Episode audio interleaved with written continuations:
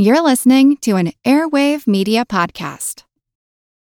When you need mealtime inspiration, it's worth shopping Kroger, where you'll find over 30,000 mouthwatering choices that excite your inner foodie. And no matter what tasty choice you make, you'll enjoy our everyday low prices, plus extra ways to save, like digital coupons worth over $600 each week. You can also save up to $1 off per gallon at the pump with fuel points. More savings and more inspiring flavors make shopping Kroger worth it every time. Kroger, fresh for everyone. Fuel restrictions apply.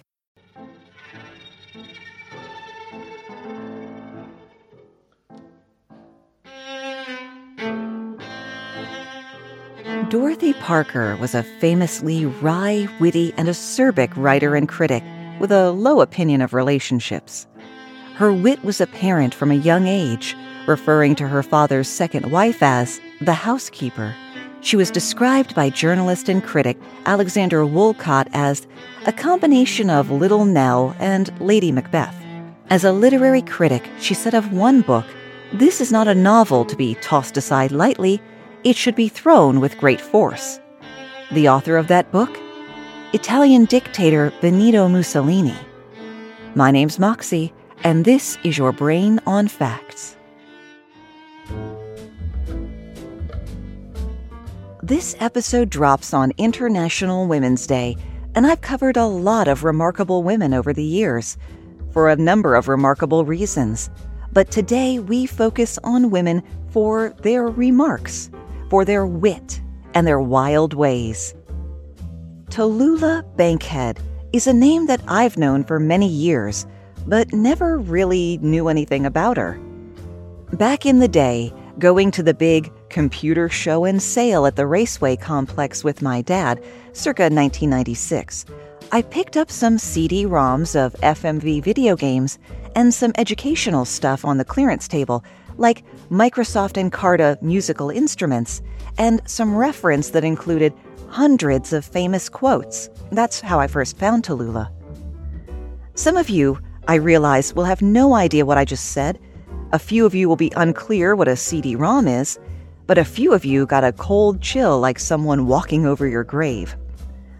Tallulah Bankhead's wit featured prominently in that collection, with quotes like, I read Shakespeare and the Bible and I can shoot dice. That's what I call a liberal education.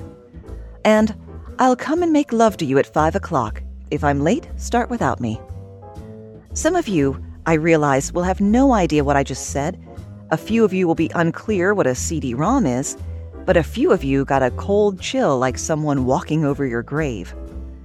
I like her, I thought, but didn't look into who she actually was until this week. Considering she's the inspiration for one of Disney's most iconic villains, you think I'd have come across her between then and now, but no.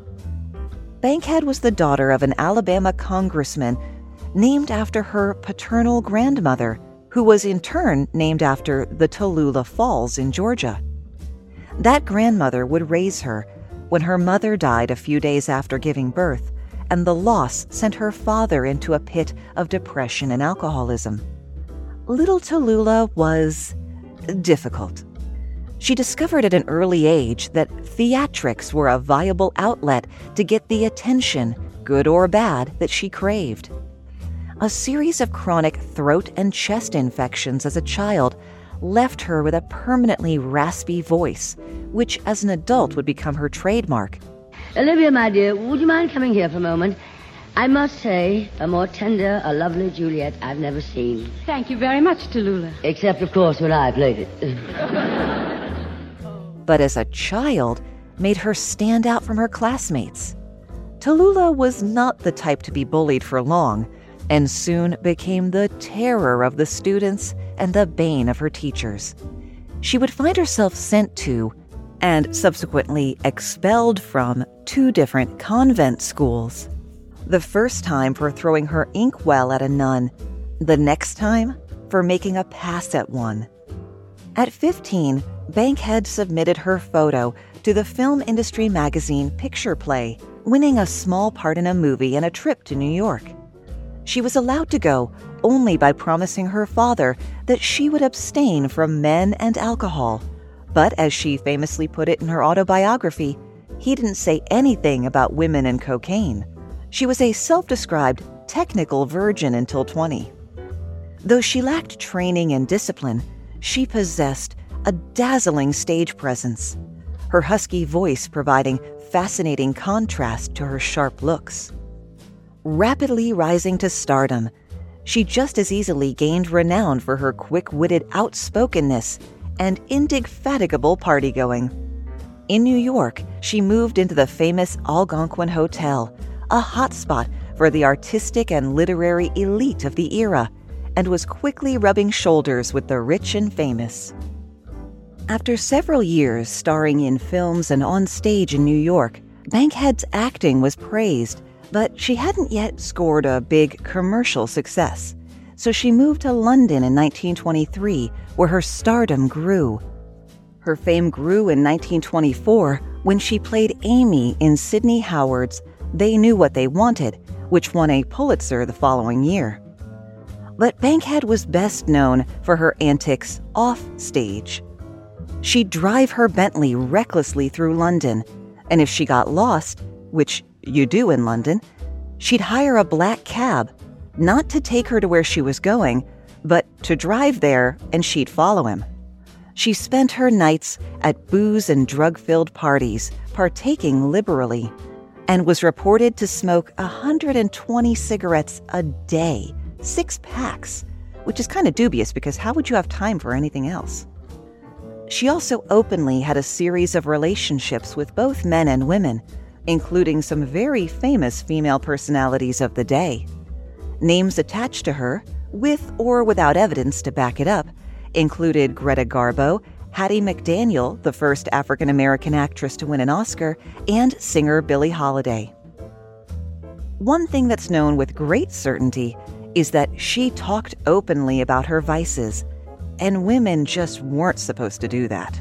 Hell, they weren't supposed to have vices back then. She found herself included in the Hays Doom book, which would help her to inspire a Disney villain since only the worst of the worst were in the Doom book but it didn't do much for her actual career as a person. A brief refresher on the Hays Code, which you can hear lots more about in the episode Words You Can't Say on TV or Radio, way back in October 2018 before I started wisely numbering the episodes.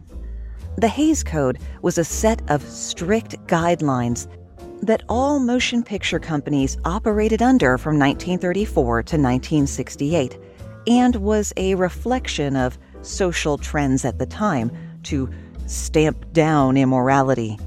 It prohibited, among many other things, profanity, suggestive nudity, sexual perversion, which of course includes homosexuality, interracial relationships, any talk of reproductive anything, and, in case you were unclear where this all came from, banned ridicule of authority in general and the clergy in particular.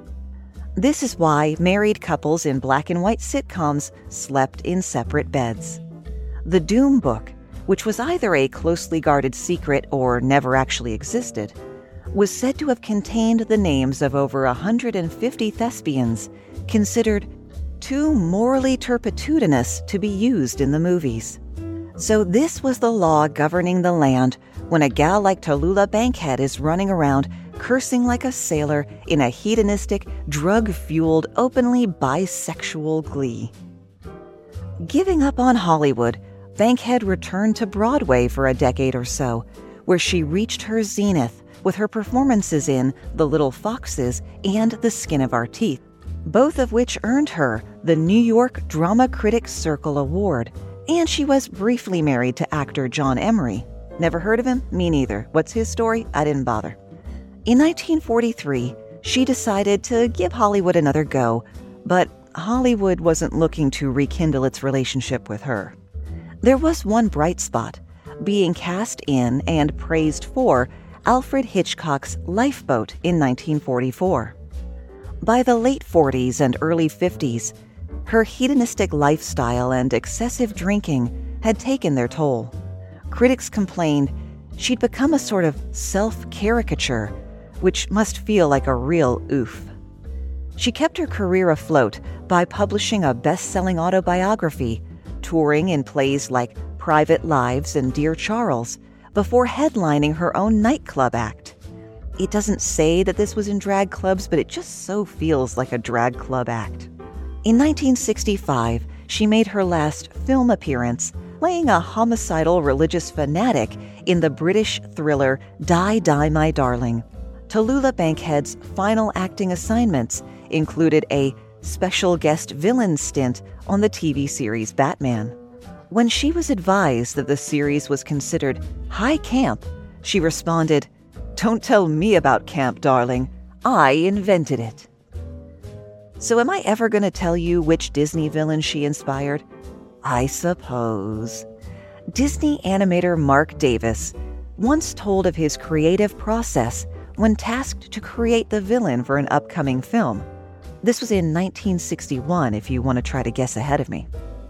The character would become iconic, instantly recognizable, whether portrayed in cartoon or real life, which she has been several times. Davis looked to real life bad girls, and while there were a number of different people he kept in mind while creating this villain, one name rose to the top again and again Tallulah Bankhead. So, no matter if her movie or Broadway career is forgotten, she will always live on as Cruella de Vil. My little history and fun trivia podcast is what's considered evergreen content, meaning it's not necessarily tied to a specific moment in time. You can listen to any episode anytime and it's, you know, equally relevant.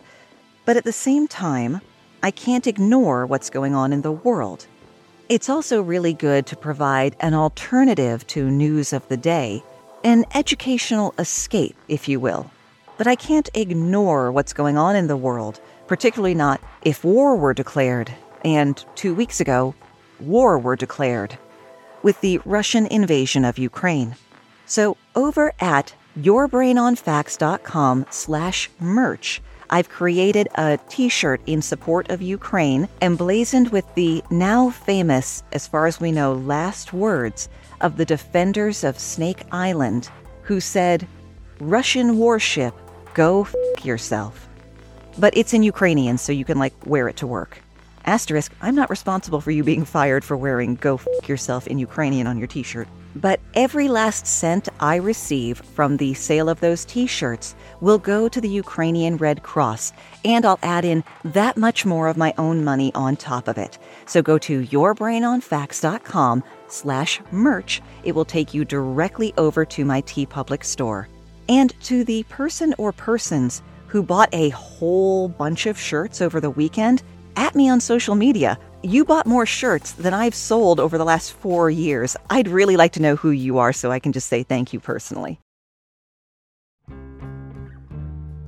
When she was good, she was very good. But when she was bad, she made film history. Whether making films, writing plays, or flirting with the camera, Mae West was undisputably the most controversial sex siren of her time and even landed in jail because of it. She was the queen of double entendres on and off screen. I see a man in your life. What, only one? I changed my mind. Yeah, does it work any better? Oh, well, I'm caught between two evils. I generally like to take the one I never tried. I am delighted. I have heard so much about you. Yeah, but you can't prove it. You know the joke, is that a gun in your pocket or are you just happy to see me? Yeah, that was West in She Done Him Wrong in 1933. Mary Jane West was born in Queens, New York in 1893 to a boxer turned cop and former corset and fashion model. That is, two separate people, by the way. The acting bug bit the heck out of her when she was tiny, with West bringing home talent show prizes beginning at the age of five.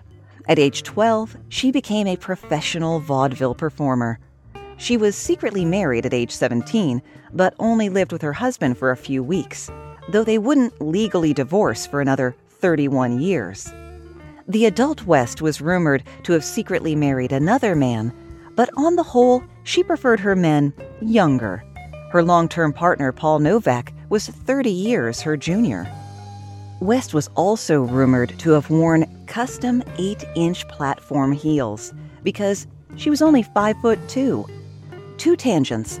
I would have massive respect for anyone who could even stand in 8 inch platforms, let alone act. Most stripper heels are only like 4 inch platforms. And that's something all the women in today's discussion have in common. They're all my size. Something about being tiny in the world just makes you sassy. In 1926, under the pen name Jane Mast, West wrote, produced, and starred in a play called Sex about a sex worker wanting to better her situation by finding a gentleman of independent means to marry well, if not wisely. Mae West was arrested and sentenced to 10 days in jail and a $500 fine, charged with obscenity and corrupting the morals of youth. The rumor mill went into overtime when she was behind bars. People claimed she was permitted to wear her silk underpants instead of prison issue or that the warden wined and dined her every night. West was set free after serving eight of the ten days and remarked to reporters it was the first time I ever got anything for good behavior. Before the show was rated in February 1927, around 325,000 people had come through the turnstiles. That's a lot of buns in seats. Not bothered in the slightest and probably keenly aware of all the free publicity she just got, West appeared in a string of successful plays, including The Drag, a 1927 play that was banned from Broadway because of its homosexual theme. If you think people try to tell you what you can and cannot say these days, imagine having to deal with the likes of the Hays Code or the Catholic Legion of Decency, which I maintain sounds like a really boring pro wrestling tag team. She was an advocate of gay and transgender rights, which at the time was generally thought to be the same thing. Her belief that a gay man was actually a female in a male body was progressive for the time, but ran counter to the belief that homosexuality was an illness. Her next play, The Pleasure Man, ran for only one showing before also being shut down. This time, the entire cast was arrested for obscenity but they got off thanks to a hung jury.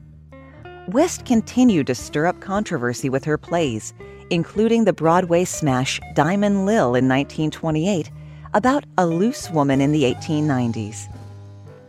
Dominating the Broadway scene was nice and everything, but West had her sights set, well, to the West and Hollywood. She was 38 years old at the time an age when usually the phone stops ringing for actresses. But Paramount Pictures offered her a contract at $5,000 a week. That's about 80 grand now. And, luckily for all of us, or I might not be talking about her right now, they let her rewrite her dialogue. Uh, you were wonderful tonight. I'm always wonderful at night. Aren't you forgetting that you're married? I'm doing my best. What's the good of resisting temptation? There'll always be more.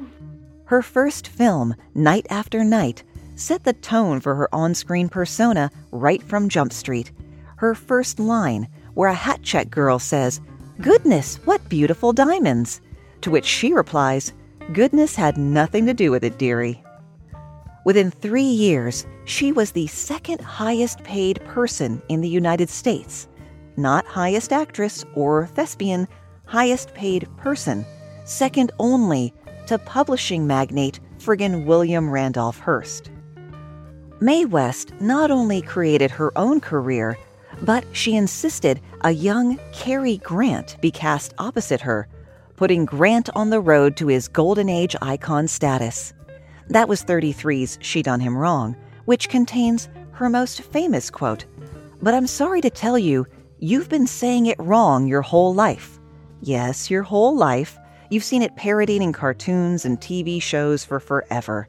The line isn't, why don't you come up and see me sometime?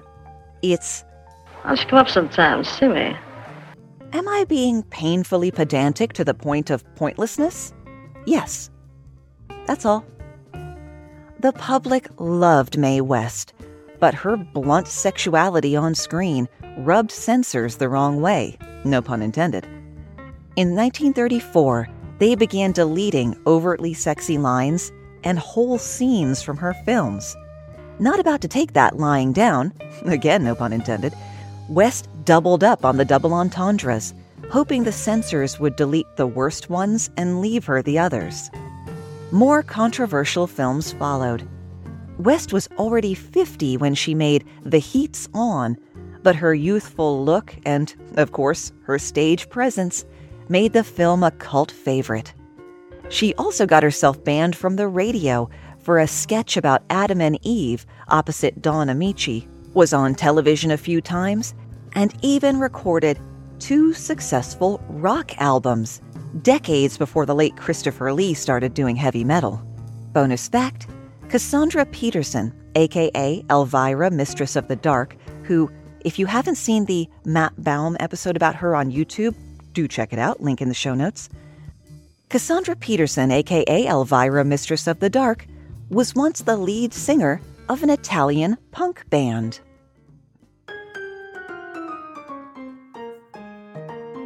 You know who else is equal parts sassy and smart? The great people who leave reviews for the podcast. Like my instant friend, Tallyhawk. If you get that reference, yay. If you don't, you're probably younger than me. Who went on podchaser.com, which is like the IMDb of podcasts, and left a review saying, Moxie's podcast is one of the best out there. She shares amazing and varied facts and has a fantastic voice.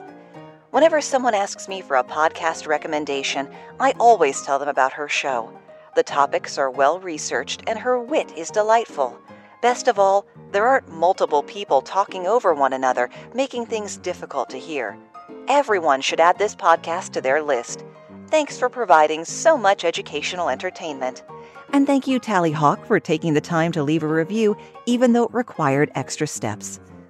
And of course, if you want to hear your opinion read on the show, leave me a review on your podcast player of choice or at podchaser.com. And of course, we do need more reviews for the Your Brain on Facts book available at local booksellers now.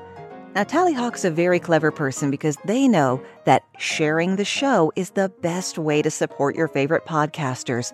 But I sure wouldn't mind if you, say, visited patreon.com slash yourbrainonfacts to support the show financially. Or if you want to do a uh, one and done pass by the tip jar, I'm also on Ko-fi, which is ko fi.com. I always used to call it Ko-fi. ko fi.com slash your brain on facts. And now a word from our sponsors. Today's episode is brought to you by Surfshark, and I am so glad they contacted me because just a few months ago, my password got compromised, which wouldn't have been as much of a problem if I wasn't using it on a whole bunch of different websites. Websites, hackers, and various third parties track our activity across the internet, but we can skip all of that with Surfshark. It hides your location and makes it more difficult to identify you in a crowd of users. I'm really grateful to have it now because I'm going to a voiceover conference at the end of the month. I don't know what kind of Wi Fi I'm going to be hooking up to. And you guys know me, I love watching British television, but I can't always find the series I want because I live in the good old US of A. Well, not with Surfshark, I don't. At least not when I'm trying to watch Taskmaster. Get Surfshark VPN for a 30-day risk-free trial at surfshark.deals slash moxie and use the promo code MOXIE for 83% off and three extra months free. Yeah, 83% off and three extra months. Surfshark.deals slash MOXIE, promo code MOXIE. I'm Jane Perlez, longtime foreign correspondent and former Beijing bureau chief for the New York Times. I've been a foreign correspondent in lots of places Somalia, Indonesia, Pakistan but nowhere as important to the world as China. I mean, China is not dropping anti democratic paratroopers into Montana. But of course, we did see things like the weather balloon slash spy balloon riveting the whole country for a week. This is Face Off, an eight part series in which we'll take you behind the scenes to key moments in the tumultuous US China relationship. We'll speak with a diplomat, a spy, a tech reporter, a US admiral, even Yo Yo Ma. Plus, my pal and noted China historian Rana Mitter joins the conversation. We'll look at what's driving the two nations apart and explore whether anything can help bring them back together. Face Off launches April 9th. Everybody shush! William Shatner has something to say. Kat and Jethro, box of oddities. What do you do when the woman you love dies? Well, of course, you dig her up and you live with her. Aww. The show examines weird things. There are plenty of old photographs from this time period of children out in the streets playing in and among the dead horse carcasses. Oh, I miss those days. Things used to be so much simpler. Kat and Jethro. Then there's the urine wheel, which sounds like a really bad game show. Thing done weird things. Kat and Jethro, box of oddities. That is really mysterious. Join Kat and Jethro Gilligan Toth for the strange, the bizarre, the unexpected as they lift the lid and cautiously peer inside the box of oddities. The Webby Award winning Box of Oddities podcast from Airwave Media.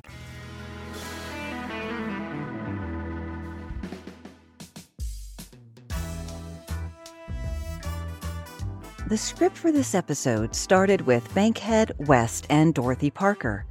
I recognized they were all demographically pretty similar, though Parker was Jewish, and there is a wild theory out there that West was mixed race. So I started asking around for women of color or LGBTQ folks of the same era, and one name came up again and again. A name I'd never heard, an oversight I now know to be a damn shame if ever there was one. Presenting for the elucidation of many listeners, Moms Mabley. Moms, plural, not possessive, had been a vaudeville star for half a century on what was called the Chitlin Circuit before white audiences began to discover her. Her trademarks were her old lady persona, complete with house dress, dust cap, and waddling shuffle, and her raunchy, man hungry humor, which is funny in a few ways when you consider she was an out and proud lesbian. Although Moms spent her professional life making people laugh, her personal life had more than its share of grief. If you're not in the mood for tragic backstory right now, and I totally understand it, go ahead and hit your Jump 30 button. Born Loretta Mary Aiken in North Carolina in 1894, Moms was the granddaughter of a slave and one of 16 children. She was the victim of rape twice before the age of 14, once by an older black man and the other time by the town's white sheriff. Both incidents resulted in pregnancy. Both babies were given away. Loretta's father, a volunteer fireman, had been killed when a fire engine exploded, and her mother was hit and killed by a truck coming home from church on Christmas Day. Her stepfather forced her to marry a man she didn't even like, one assumes to pare down the number of dependent minors in the house. At the age of 14, Loretta ran away to join a minstrel show. A young girl out in the world on her own would normally be a recipe for disaster, heartache, and suffering. But she'd had enough of that already, thank you very much. She took the name Mabley from her first boyfriend and acquired the nickname Moms later on, possibly for her maternal attitude and maybe as a nod to her grandmother, who was no nonsense but always supportive. She was only in her early 20s when she devised her old lady character, and she kept that persona up until her actual age exceeded the character. Like all who played vaudeville, she had multiple gifts dancing, singing, joke telling. Boy, don't you wish actors these days could also play like five musical instruments and dance like the Marx Brothers used to? Unlike many of her contemporaries, though, she had a gift for crafting original material far stronger than the stock routines that others were touring with. At the prompting of the vaudeville team Butterbeans and Susie, she moved to New York City and found herself smack in the Harlem Renaissance. I never went back across the Mason Dixon line, recalled Mabley, not for another 30 years. Toward the end of her life, Mom said of the South, There were some really horrible things done to me. I played every state in the Union, except Mississippi. I won't go there. They ain't ready. She hardly needed to back then anyway. Playing the Apollo so often, she could probably have gotten her mail delivered there. There used to be a showbiz expression, it won't play in Peoria, meaning something that will not be successful for a wide, Joe Everyman, read white audience. And moms certainly fit that bill. She talked about sex constantly. Now, that's not surprising from female comics these days. It can still make for a shorter than necessary career because it's not as acceptable as it is for the male comics. But unlike the male comics of Mom's day, she came at her jokes sideways with a double entendre or a well placed pause to let the audience fill in the gap, rather than the straightforward use of obscenity that would become popular with later comics like Richard Pryor. They sent for me and sent me an airplane ticket. Now, it ain't, I ain't scared of an airplane. I'm no square, but sure enough, no sooner than I got in the plane, they strapped me down. The plane ain't got up no ways hardly for something would glunk up in my head like that. I ain't heard nothing since. Both ears stopped up. Oh, I was so sick. I said, honey, the stewardess comes. I said, honey, my ears is all stopped up. She said, here's some chewing gum. I chewed that. That ain't unstopped them. I said, do something for me, honey. I'm dying. She said, drop your jaws. and I misunderstood her. they grounded me in Baltimore, yeah. They... Although Loretta herself was a lesbian, Mom's was a dirty old lady with a penchant for younger men. She made fun of older men, ridiculing the ways they wielded authority over women as their sexual powers declined. Her signature line was, Ain't nothing an old man can do for me but bring me a message from a young man. She moved from vaudeville into films, but Hollywood wasn't exactly rolling out the red carpet for black actors and filmmakers. That's okay, they said. We'll do it ourselves. As early as 1929, there were over 400 colored movie houses across America, owned and operated by and catering specifically to African Americans, with all black casts in films, shorts, and even their own newsreels. But it would be fair to say that these were B movies at best, filmed in a couple of days with whatever equipment and people they could scrape together. Hell, most scenes were shot in one take because editing requires equipment, time, and money. Where they really shone, though, was in their musical numbers, crafting scenes that would have shamed MGM or Warner Brothers if only they'd had a budget. Comedian Slappy White remembered It wasn't hard casting the actors. All of us were out of work before the picture started, and we would all be out of work again as soon as it was finished.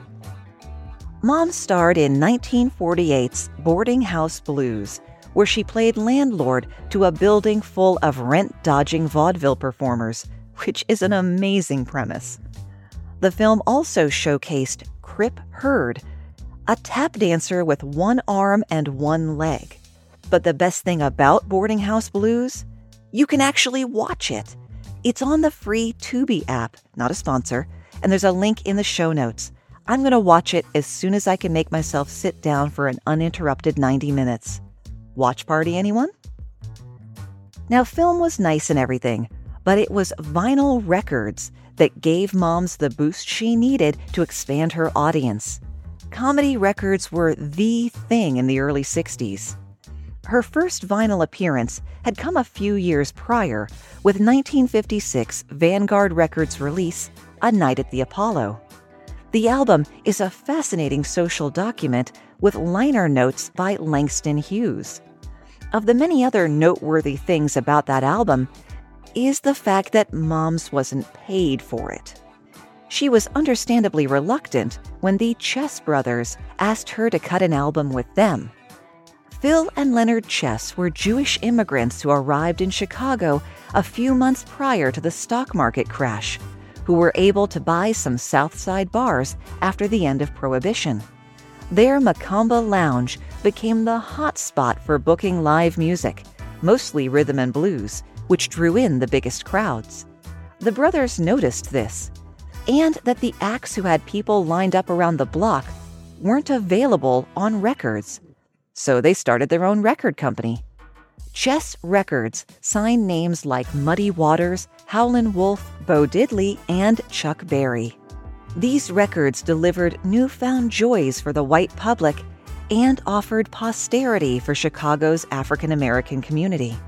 Always on the lookout for what was popular with their original audience, Chess Records asked Moms Mabley to sign, but she didn't want to get screwed over again.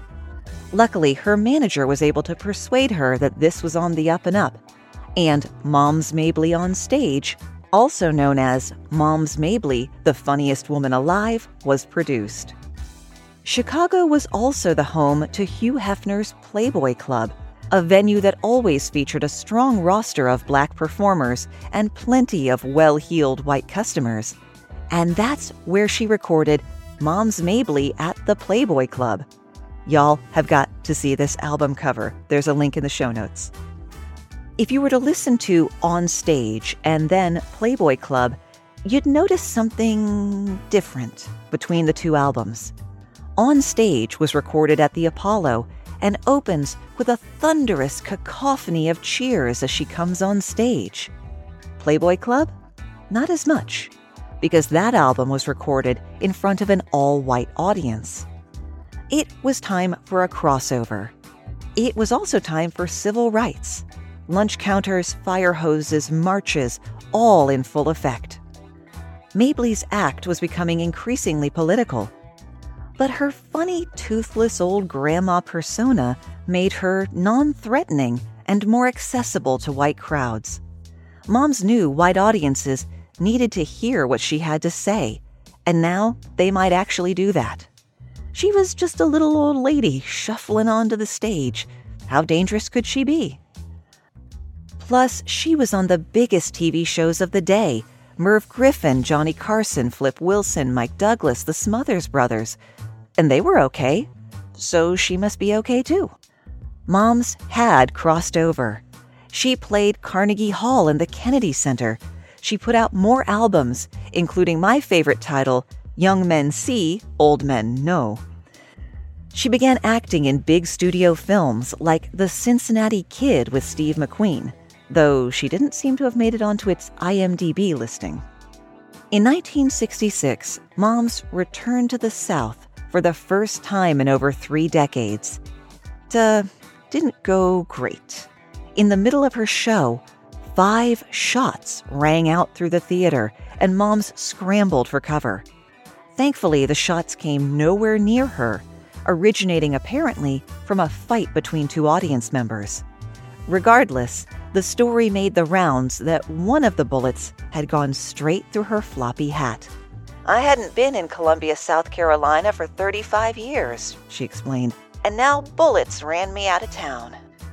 Music became a regular part of her act, and a cover version of the beautiful song Abraham Martin and John hit number 35 on the Billboard Hot 100 in July of 1969, making Mabley at 75 the oldest living person to have a U.S. Top 40 hit.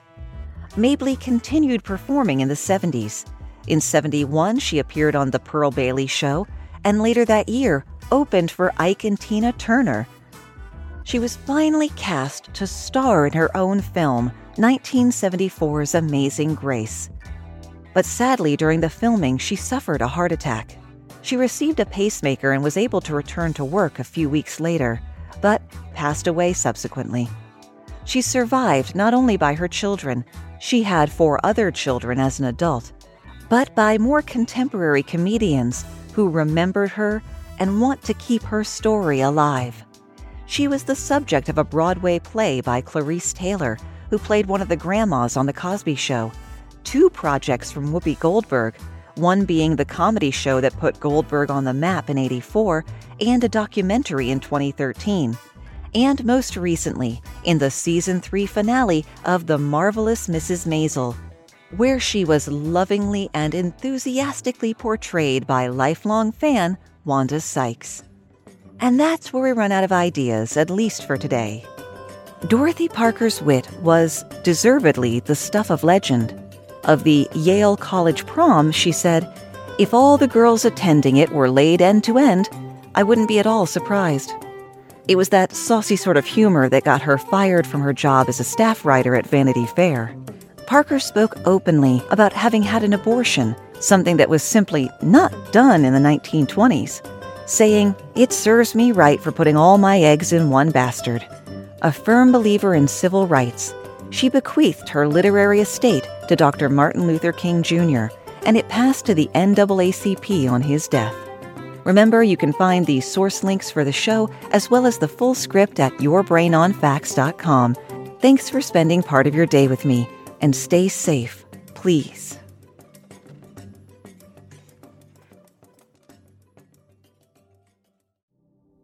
Do you find it hard to sleep at night? Then the Calm Cove podcast can help you sleep deeply all night long. Calm Cove has deeply relaxing meditation music and ambient sounds like ocean waves and crackling fires. All of our episodes are designed to help you relax and to fall asleep fast. Calm Cove is brought to you by the team behind Sleep Cove, the sleep podcast that consists of spoken word hypnosis, meditation, and stories. So if you want to listen to a beautiful soundscape tonight, search for Calm Cove on Apple Podcasts or Spotify and see how we're helping millions of people relax and go to sleep every night.